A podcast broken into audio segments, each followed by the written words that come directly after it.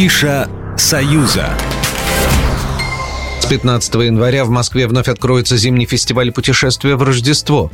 Каждый год он объединяет десятки площадок по всему городу, а одна из центральных традиционно располагается на Манежной площади.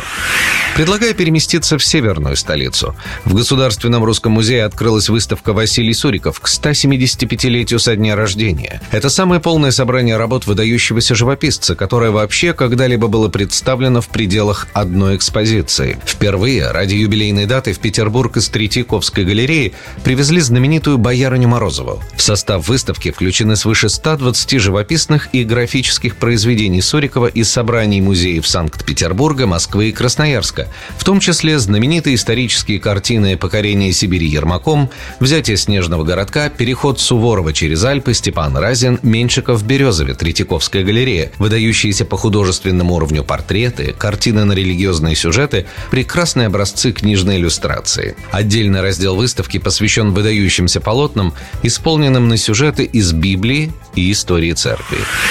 10 декабря стартует 13-й Минский международный рождественский оперный форум, который откроет премьеру оперы Большого театра Беларуси и «Аланта». 12 декабря состоится показ яркой оперы Государственного академического Большого театра Узбекистана имени Навои «Искатели жемчуга». 13 декабря – комическая опера «Сивильский цирюльник» Большого театра Беларуси. Далее, 14 декабря, праздник музыки продолжит показ сказочной истории Самарского академического театра оперы и балета имени Шостаковича «Любовь к трем апельсинам», а 15 декабря форум закроется гала-концертом «Вива Опера».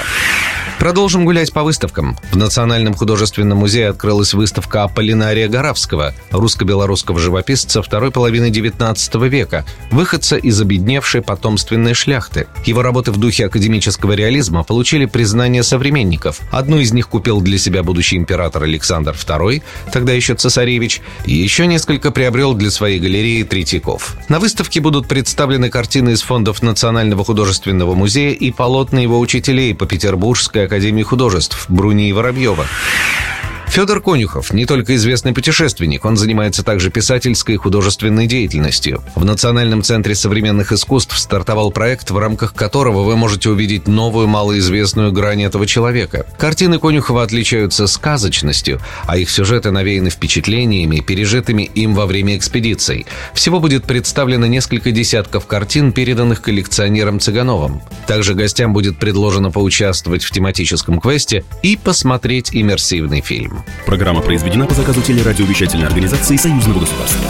Афиша «Союза».